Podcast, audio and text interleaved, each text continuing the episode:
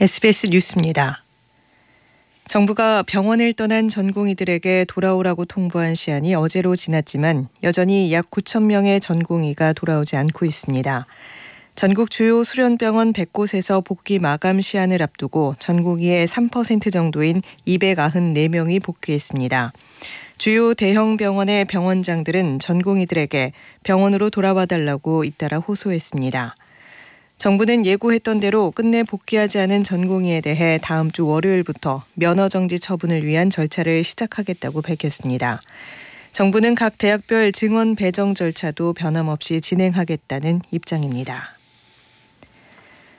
팔레스타인 가자 지구에서 구호품 트럭에 몰려든 주민들을 향해 이스라엘군이 총격을 가해 최소 104명이 사망하는 참사가 일어났다고 AFP 등 외신이 보도했습니다.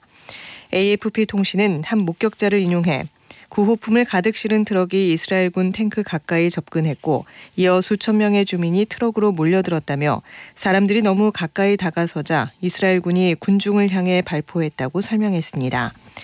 하마스 측 가자지구 보건부는 이스라엘군의 발포로 최소 104명이 사망했고 750여 명이 부상했다고 집계했습니다. 반면 이스라엘군 측은 일부 군중이 다가와 위협을 가한 탓에 불가피하게 다리를 조준해 총격을 가했다며 총에 맞은 사람은 10명 안팎이고 대부분 서로 밀치거나 트럭에 치여 사상자가 발생했다고 주장했습니다.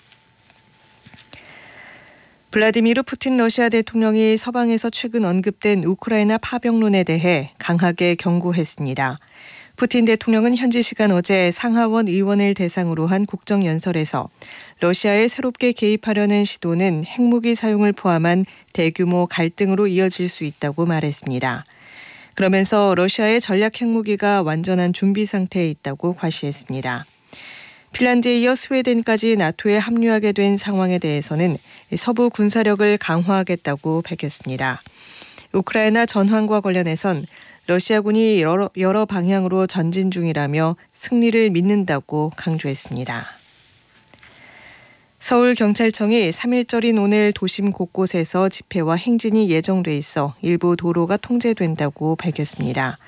오늘 낮 1시부터 서울 종로구 동화면세점 앞에서 3만 5천 명 규모의 집회가 같은 시각 중구 시청역 인근에선 5천 명이 참여하는 집회가 신고됐습니다. 영등포구 여의도에선 낮 12시부터 5시까지 1000명 규모의 집회가 예정돼 있습니다. 경찰은 이 일대를 지날 경우 가급적 대중교통을 이용하고 부득이하게 차량을 이용할 경우 교통 정보를 미리 확인해 달라고 당부했습니다. 오늘 새벽 1시 10분쯤 인천 연수구 한 중식당 재료 창고에서 불이 났습니다. 이 불로 창고 바로 앞 다세대 주택에 살던 주민 5명이 연기를 마셔 근처 병원으로 옮겨졌습니다.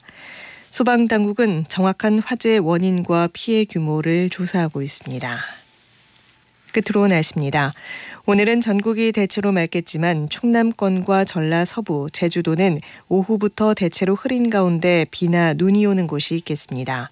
낮 최고 기온은 서울 영하 2도, 대전 0도, 광주 2도, 대구 4도 등 전국이 영하 3도에서 영상 6도로 춥겠습니다. 내일까지 꽃샘 추위가 기승을 부리겠고 내일 오후부터 모레 아침 사이에는 경기 동부와 영서에 비나 눈이 오는 곳도 있겠습니다. 서울의 현재 기온은 영하 4.3도, 습도는 37%입니다. 정미선입니다. 뉴스를 마칩니다. SBS